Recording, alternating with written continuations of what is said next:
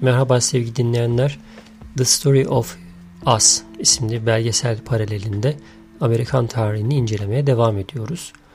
Bu 6. bölüm Heartland ismini taşıyor. Sözlüğe baktığımda Heartland'in coğrafi terim olarak ABD'nin okyanusa kıyısı olmayan bölgeler için kullanılan bir terim olduğunu öğrenmiş oldum. Amerikan kıtasının doğu ve batı yakasını birleştirmek üzere 2000 mil uzunluğunda Transcontinental Railroad yani kıtayı baştan uca gezen tren yolu projesi hayata geçiriliyor. Bu projede İrlandalı göçmenler ve savaş gazileri, daha önce iç savaşta çalışan savaş gazileri yani veterans çalışıyor. Bugünün parasıyla 2 milyar dolarlık bir proje olarak adlandırılıyor bu proje. Tabi proje ilerlerken doğu ile batı yakasını birbirine bağlamaya çalışırlarken yine karşılarına Sierra Nevada diye bilinen bir dağlık bölge engel olarak çıkıyor.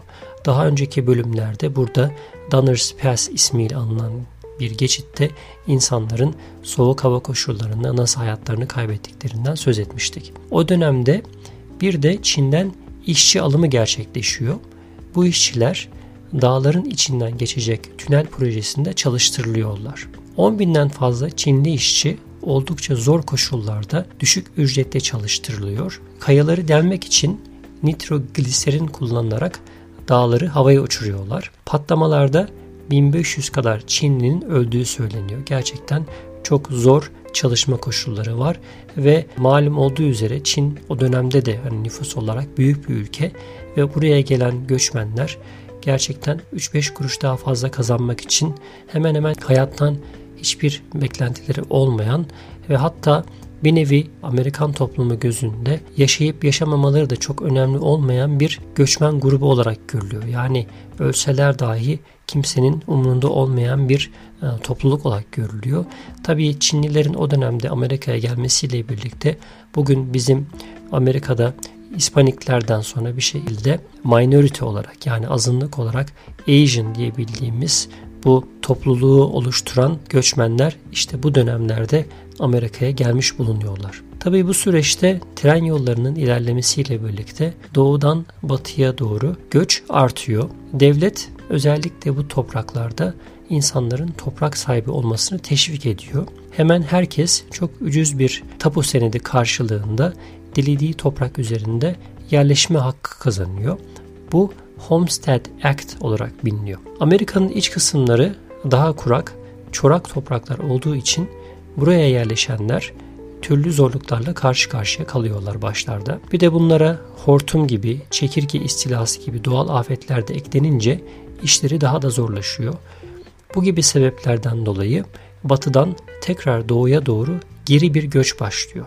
Fakat bir grup insan yine batıda kalıp mücadeleye devam ediyor. Bu insanlar, bu yerleşimciler bu zorluklarla bir şekilde mücadele edip tekrar toprağı değerlendirmeyi başarıyorlar. Buğday tarlalarıyla dolup taşan iç eyaletler bu kez ağaç ve odun ihtiyacı ile karşı karşıya geliyor. Tabi buradaki en büyük problem insanların ev inşa etmeleri için, işte yerleşim yerleri kurabilmeleri için bir şekilde oduna gereksinim duymaları ve kurak araziler olduğu için, hani çorar topraklar olduğu için etrafta çok fazla orman olmaması insanların odun ihtiyacını karşılayamaması şeklinde tezahür ediyor. Bu problemi aşabilmek için bu sefer de ormanlık bölgelerin bulunduğu başka eyaletlerden, civar eyaletlerden odun getirecek ormancılara ihtiyaç duyuluyor. Ormancılıkta da dünya çapında usta olarak bilinen Norveçliler devreye giriyor ve Norveç'in üçte birinin bu dönemde Amerika'ya göç ettiği söyleniyor. Ormancılığın devreye girmesiyle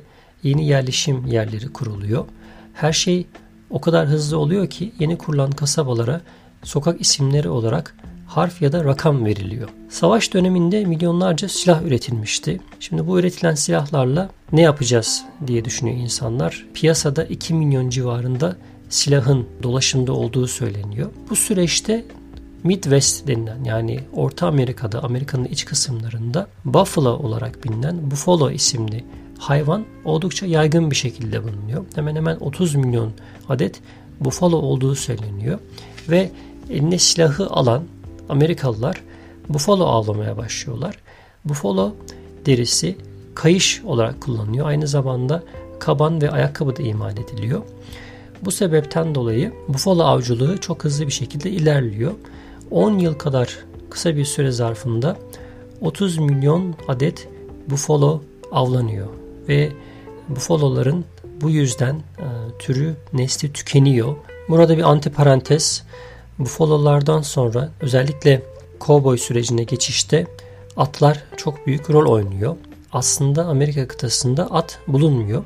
İspanyol istilacılar veya koloniciler 1493 yılında Avrupa'dan Amerika'ya at getiriyorlar. Bu getirilen atların bir kısmı iç bölgelere kaçıyor ve orada çoğalıyorlar. Kızılderililer bu atları buluyorlar, eğitiyorlar ve iyi birer at binicisi oluyorlar. Şimdi gelelim kovboy dönemine. Tabi bufalo avcılığı bitti. Silahlı insanlar bir şekilde hala daha varlıklarını sürdürüyorlar. Bunlara tabi bir iş lazım. Ne yapacaklar? Teksas'ta başı boş dolaşan sığırlar bu kez insanların dikkatini çekiyor. Tabi bunların evcilleştirilmesi durumunda hem etinden hem sütünden hem de derisinden yararlanma imkanı var. Bu işte kovboylara düşüyor. Kovboylar da işte eline silahı alan, bir şekilde at üzerinde dolaşan maceracı insanlara deniyor. Ve bu kovboylar henüz tren yolu girmeyen Teksas'taki bu başıboş dolaşan hayvanları en yakın tren durağı bulunan Kansas eyaletine bir şekilde sürüklüyorlar. İşte sığır çobanı kavramı hani kovboyluk işte buradan geliyor. Silah çılgınlığı bu dönemde tavan yapıyor. Kovboylar artık tüfekten tabancaya geçiş yapıyorlar silah kullanmada. Sığırları kontrol etmek ve topraklara sınır çizmek amacıyla bu dönemde dikenli tel de icat ediliyor. İnsanlar dikenli tel kullanarak kendi bahçelerine, topraklarına bir sınır çiziyorlar ve bu bahsettiğimiz işte sığırları da kendi topraklarında veya bahçelerinde bir şekilde e, muhafaza ederek onlar da sığır yetiştirmeye başlıyorlar. Batıda yerleşimcilerin sayısı artarken Kızılderililer de yerlerinden ediliyor, sürgüne gönderiliyor. Karşı koyan kabilelere çok sert askeri müdahalelerde bulunuyorlar. Hatta Kızılderili kabilelerini soykırımdan geçiriyorlar.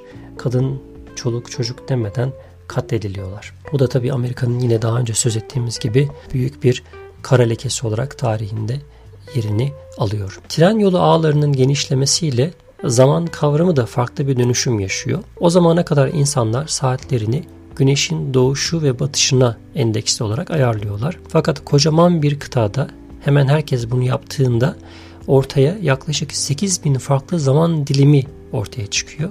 Bu yüzden bu trenlerin kalkış ve varış saatlerinde problemler yaşanıyor. 1883 yılında tüm Amerika'da 4 farklı zaman dilimi kullanılmasına karar veriliyor. Richard Sears isminde bir girişimci. Cep saatleri ticaretine başlıyor.